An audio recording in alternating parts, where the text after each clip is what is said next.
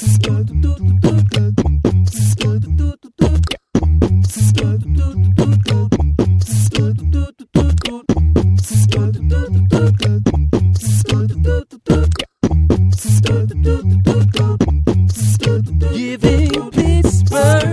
to the Pittsburgh Current Podcast. I'm Bethany Ruhe, Associate Publisher for Pittsburgh Current, coming at you live from Sorgatron Media in beautiful downtown Beechview.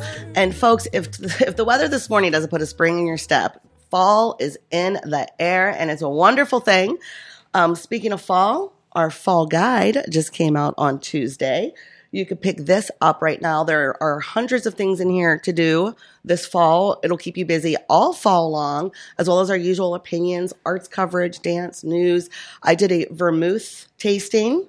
Vermouth is apparently trying to become like the next big thing. So you can read all of that in here. So pick up your copy today. What do we have going on? Tonight, we will be at P Town Bar on Baum Boulevard. We are officially launching the Sex with Michelle James podcast. We've been talking about it for a while. Michelle's going to be there tonight. We're going to be hanging out. There's some drink specials. And afterwards, there's karaoke.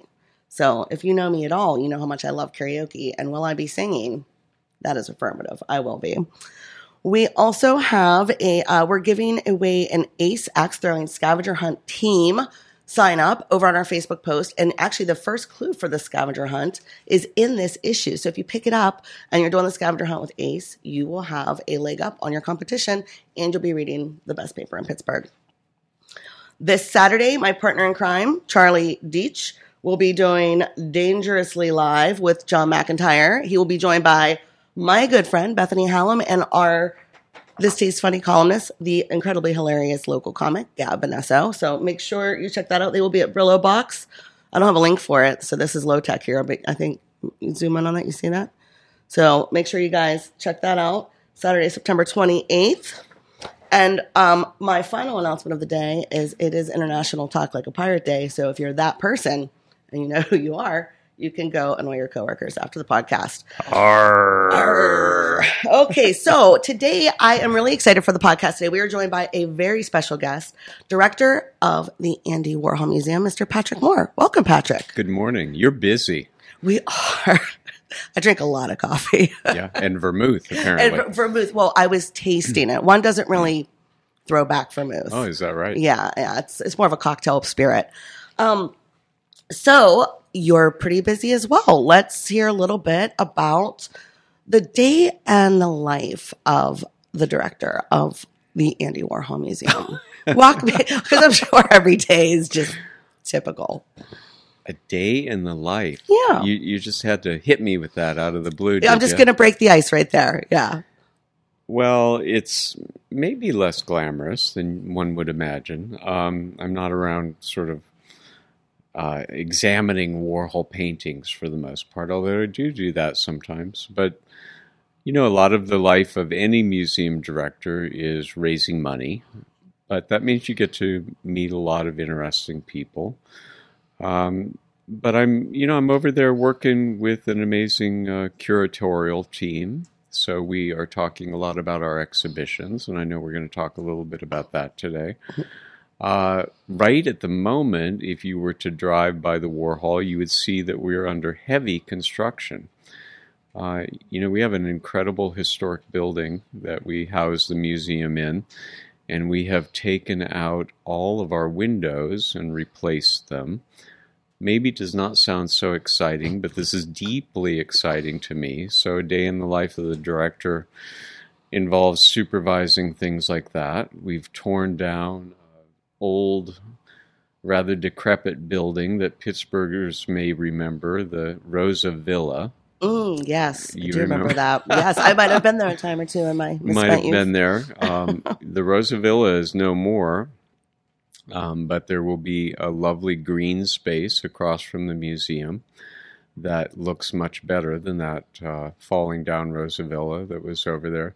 You know, the a museum is a business, um, and a business needs to run well, and a director needs to oversee the business. So, like any business, you spend a lot of your day in a in meetings, uh, and lots of unexpected things come up. So you have to be a little bit nimble and deal with the unexpected things that come up as well as planning out the future. So I know the Rosa Villa got teared down, but I, I don't think I knew that it was for a green space. So that whole thing is going to be. Part of it is uh, parking, but then also there's a lovely little green space, and we're actually embarked in uh, on a uh, about 18 month planning process to figure out what we will do with it in the future. Uh, we hope that it will be of use to the Warhol and the community, but right now there'll be, uh, yeah, a very attractive green space as well. Okay, well, now we'll step it back a little bit. Okay. so you, I know you're a Carnegie Mellon University graduate, Iowa transplant. Um, kind of brought you to Pittsburgh. What sort of ignited your passion for Andy Warhol? Because before you even came to the museum, you you were a lover of him and his work. So, sort of, what what drew you to him as an artist? Well, you know, I grew up in Iowa, and I remember, um, as you may, and a lot of people may, Andy was so forward thinking as an artist. He was one of the few artists who really did penetrate mass media. and Andy had a uh, television show that he produced for MTV. You remember that? I don't know if You're would. too young. oh, stop! You are far. I too remember. th- I remember that. MTV. Well, in the 1980s, Andy did um, produce this show for MTV, and I remember as a young person in Iowa seeing that television show. And that show was like a portal into a world of glamour and excitement and sophistication uh, and art, fashion, um, music that I couldn't imagine. And that was really, as you know, a person, a very young person in Iowa, the first time that I became really aware of Warhol. And I remember sitting in Iowa and watching that television show and thinking, if only, if only I could be a part of something like that. And I didn't go quite so far as New York City. I went first to a really amazing school named Carnegie Mellon in Pittsburgh and fell in love with Pittsburgh. But it was my first awareness of Warhol, not so much as an artist, but as a kind of portal into everything that I found fascinating and unattainable. But imagine um, that Andy would have been the person, the artist, the kind of public persona that could have reached some kid in Iowa uh, through that sort of project. So that was my first awareness of Warhol.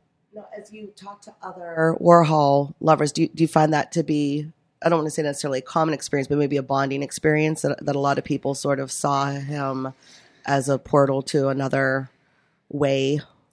Depends. Uh, you know, in terms of art people, you know, uh, a curator will have a very different view of Warhol. A curator will talk to you about how influential Warhol's work was on a whole different level.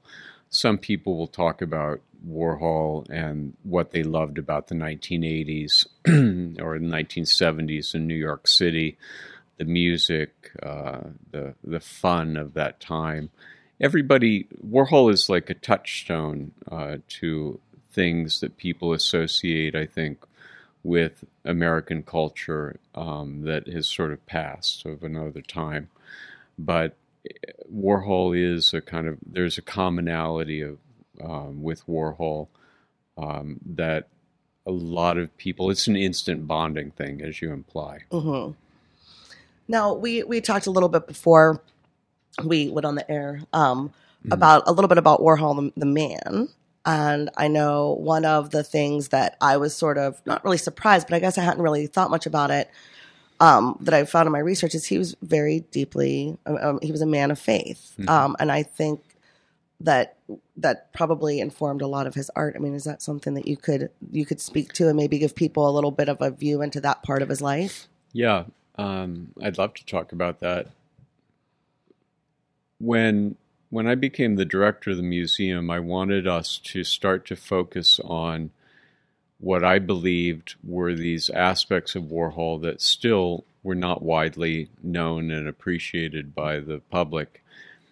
and it's easy to judge what they are because when I give a tour of the museum, much like you just expressed, um, and if I talk about Catholicism and Warhol's Catholicism, people say exactly that. I never knew that. So we wanted to focus on those I never knew that moments with Warhol.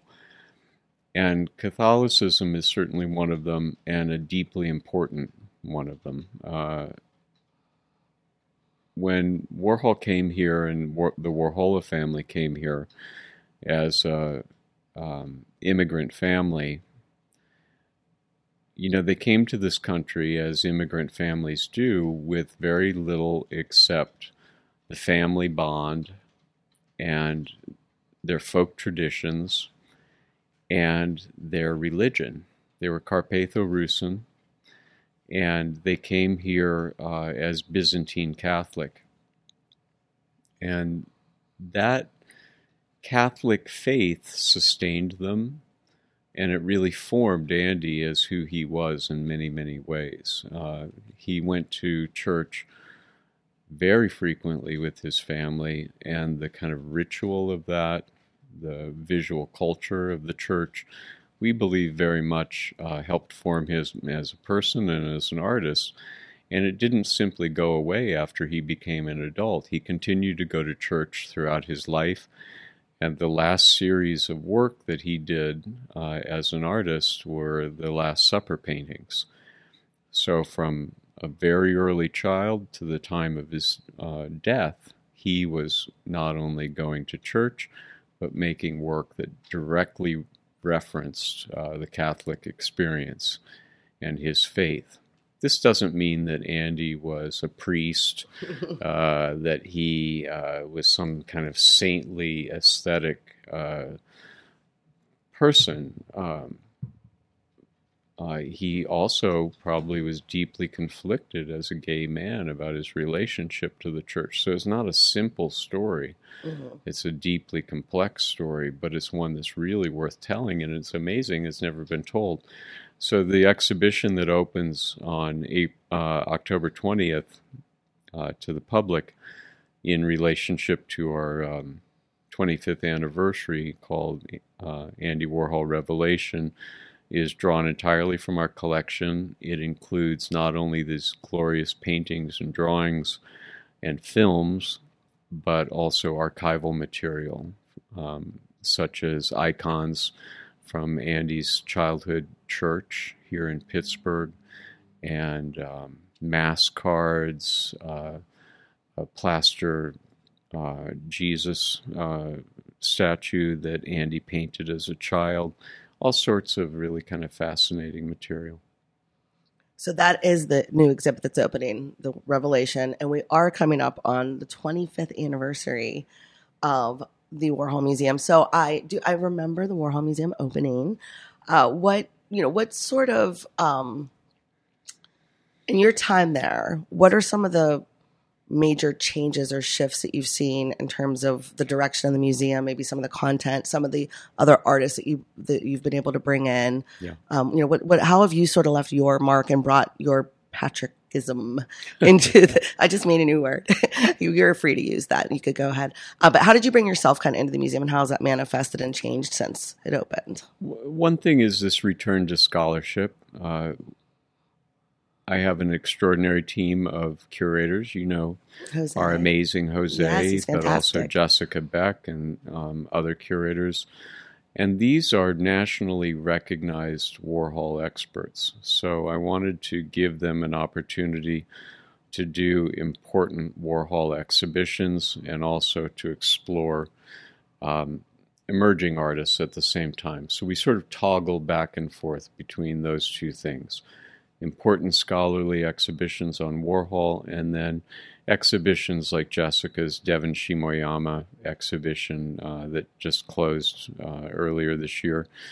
A first museum exhibition by an amazing Pittsburgh artist who's going on to become uh, a really extraordinary art star in the larger art world that are deeply relevant to our local community um, speaking about issues that are um, emerging in our community. Um, uh, such as race and gender and sexuality. Uh, for me as a director, I think that the most important thing that I work on and the most important issue that I'm interested in is around um, equity and, and diversity and inclusion. So the museum has pivoted very strongly towards being a national leader on those issues. We've received a lot of funding, both nationally and locally, to build education programs that help young people um, build a pathway to um, skill building around 21st century skills that will help them in the world and make sure that diverse young people think about the Warhol and other art museums as a place that they can actually have a career.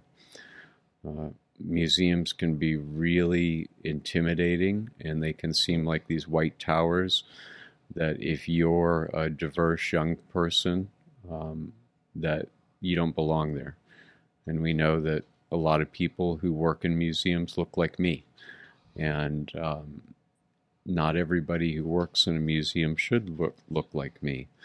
So the Warhol is a leader in diversifying our staff, and we've got a lot of work to do, and we're um, engaged in that work, deeply engaged in that work. So for me, that's the most exciting part of my work. That's the thing that inspires me, and I think it's um, the work of an art museum in 2019. I love that.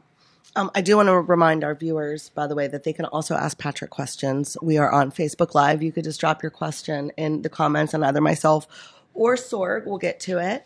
Um, I'm also going to do a quick little read in here. Oh, do we already have a question? Let me do my read in and then we'll get to it. Um, so this is from, oh no, you're just waving at me. Hey, uh, this is the Greater Pittsburgh Arts Council. Celebrate the artists that inspire us on Friday, September 27th. Mm-hmm as Pittsburgh's cultural district is transformed for the 2019 Governor's Award for the Arts. Featuring a block party with DJ Nate the Barber, fantastic, the Funky Fly Project, and the Hill Dance Academy Theater from 4 to 7, plus the culture, Cultural District Gallery Crawl from 5.30 to 10. You can learn more at pittsburghartscouncil.org slash events. So, if you're looking for plans on Friday, please feel free to head out. The Cultural Trust has you covered.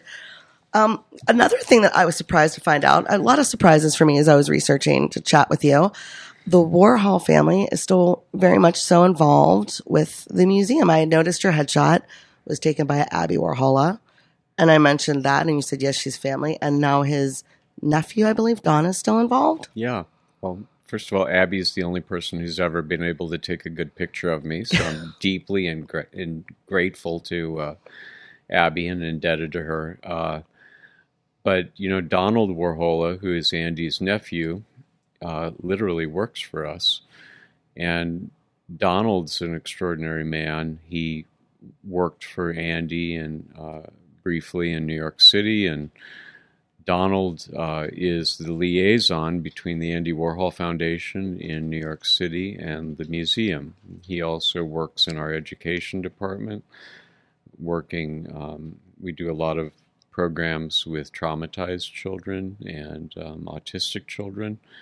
And Donald gives these wonderful tours in the museum on a regular basis that are literally about the Warhola family. And visitors love these tours because it brings alive a lot of the things we're talking about the immigrant experience, mm-hmm. the, um, the Catholic experience, um, but Donald can really talk about his grandparents and how um, they interacted with Andy and all of those things that, you know, visitors, most visitors who come to the Warhol are not art experts. Most visitors who come to the Warhol know Andy as a public uh, person.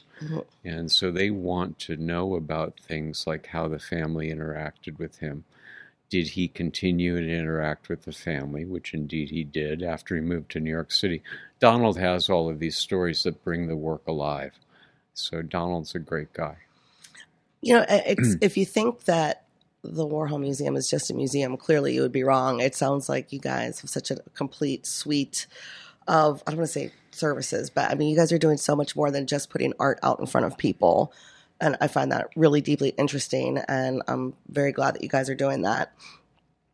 We talked a little bit too about um, what is coming up. We were talking about if we could preview maybe next year's the one that we were chatting about. Yeah. If you want to.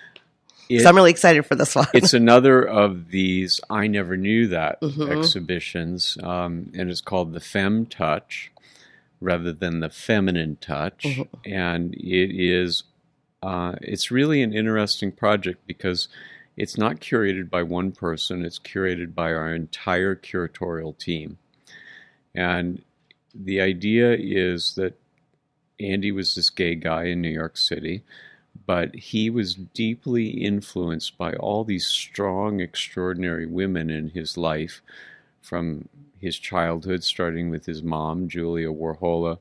But um, there were a series of them muses, uh, patrons, co workers, and we wanted to show that women were incredibly important in shaping who he was and the art that he made. So the entire museum is going to be kind of restructured um, starting early next year for this museum wide exhibition called the Fem Touch. And when you come to the museum, you'll be handed a guide, and you'll, throughout the museum, you'll see these lovely pink and I think in even some cases neon signs that will guide you through a um, reinstalled permanent collection, and then when you get to the second floor, a kind of fully realized exhibition that show you how women shaped who Andy was. And um, I think you'll see that without the influence of strong women, Andy Warhol would not have been Andy Warhol. we had also talked to about how deeply insecure he was and i think that might be another one of those people don't realize because he was such a he just appeared to be such a strong figure but you said no actually he was very insecure Well, especially about his physical yes being. Uh, Jessica Beck, our Milton Fine curator, did a really beautiful exhibition a year or two ago called My Perfect Body. And it was about exactly that. And Jessica's done incredible original research around this issue about, you know, Andy loved to be surrounded by beautiful, glamorous people, but he could not see beauty in himself. And we have this extraordinary thing in our collection, which is, um, you know, in how passport photos, you get two of them? hmm So we have these two passport photos from Andy, and in one of them, he's taken his nose and redrawn his nose uh, because he was always so insecure about his nose. He thought it was bulbous. And so he wanted it to be um, narrower and beautiful in a traditional way. And it, you know, in the early, very influential paintings from the 1960s, you see again and again cosmetic surgery, girdles, um, this deep kind of shameful interior thing juxtaposed with Marilyn Monroe. And the, the great beauties of Warhol's world were never quite traditional beauties, they were tragic beauties. Um, so Warhol's image of beauty is always um, tweaked and, and imperfect. And, you know, Warhol Warhol was anything but a traditional beauty himself. You know, he had the hair was falling out, uh, always a wig. Um, there was a beautiful exhibition that just or photograph that uh, Jessica put in that exhibition of Warhol in his early days in New York at the beach, and here he is. All of his beautiful young friends are romping around the beach uh, in Fire Island in their swimsuits, and here's Andy. I think he has on a a shirt, a sweater. He could not be more covered up. This poor poor young creature. You know, he's entirely cloaked with everybody else. Uh, you know, unclothed.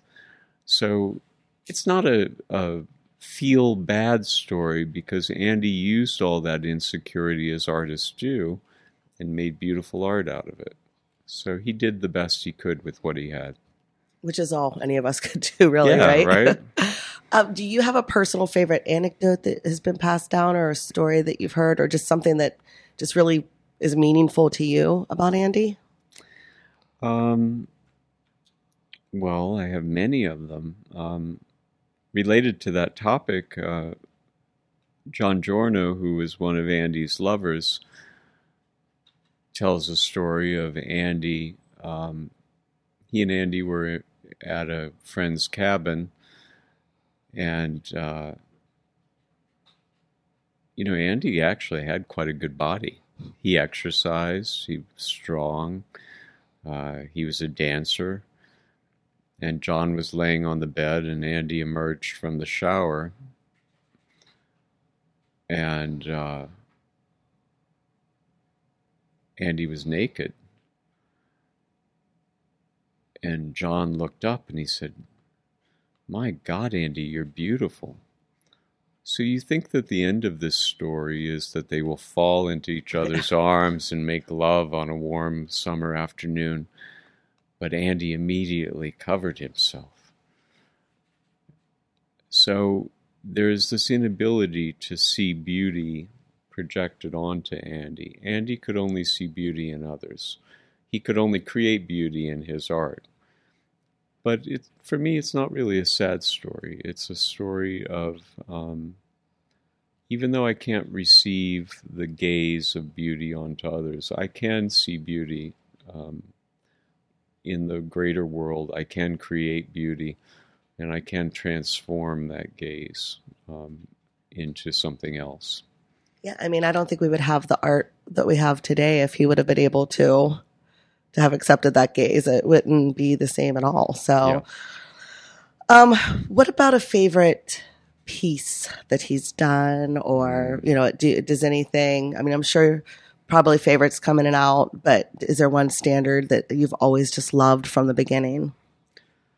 Gosh, people are going to think I'm so morbid, uh, but I can assure you, he is not morbid and always fabulous. I'll, you know, I have two things hanging in my office. Uh, I have the skull paintings, which are very dark, um, and uh, but they also vibrate with life, and I, I love them, and they're very influential. Every young artist seems to want to do a skull painting now.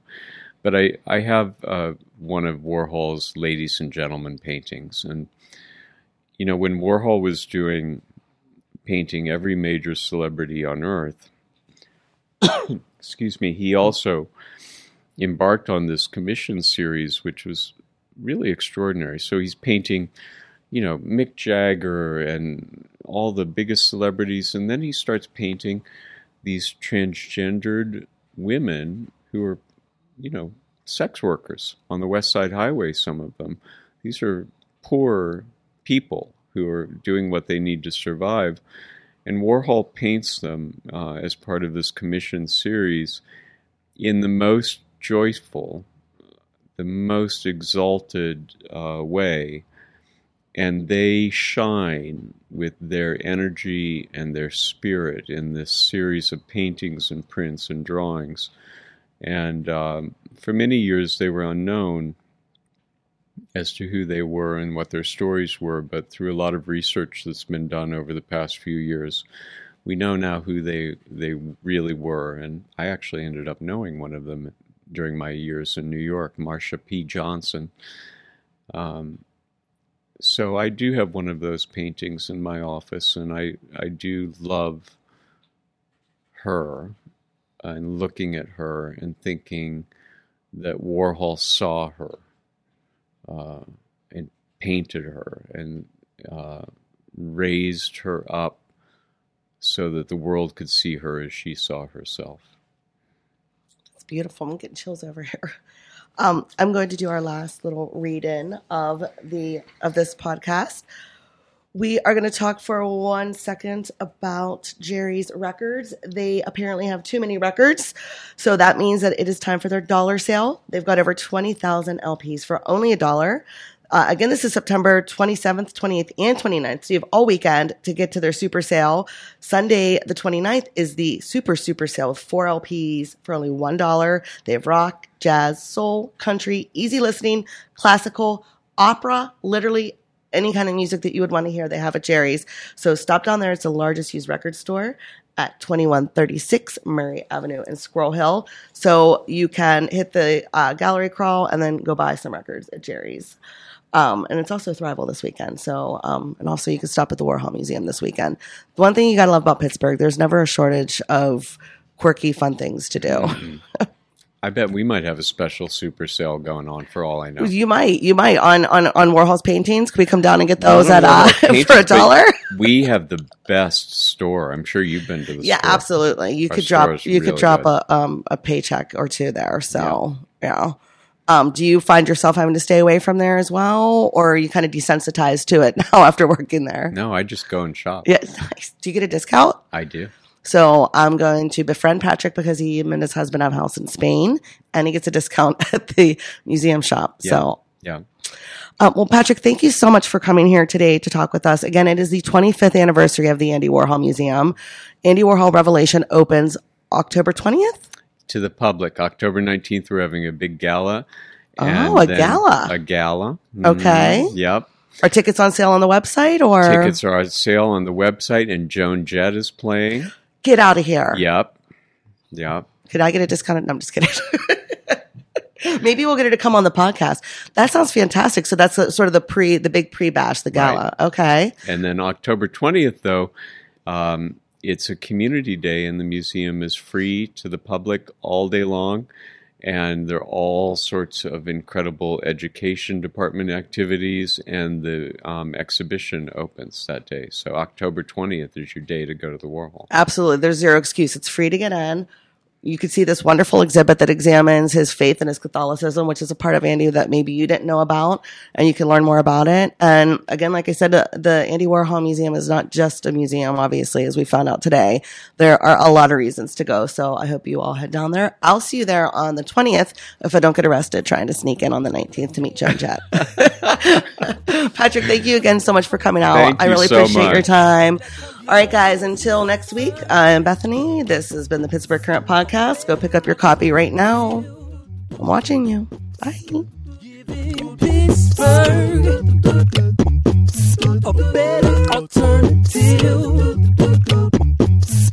Giving Pittsburgh a better alternative. Giving Pittsburgh a better alternative. This show is a member of the Sorgatron Media Podcast Network. Find out more at sorgatronmedia.com.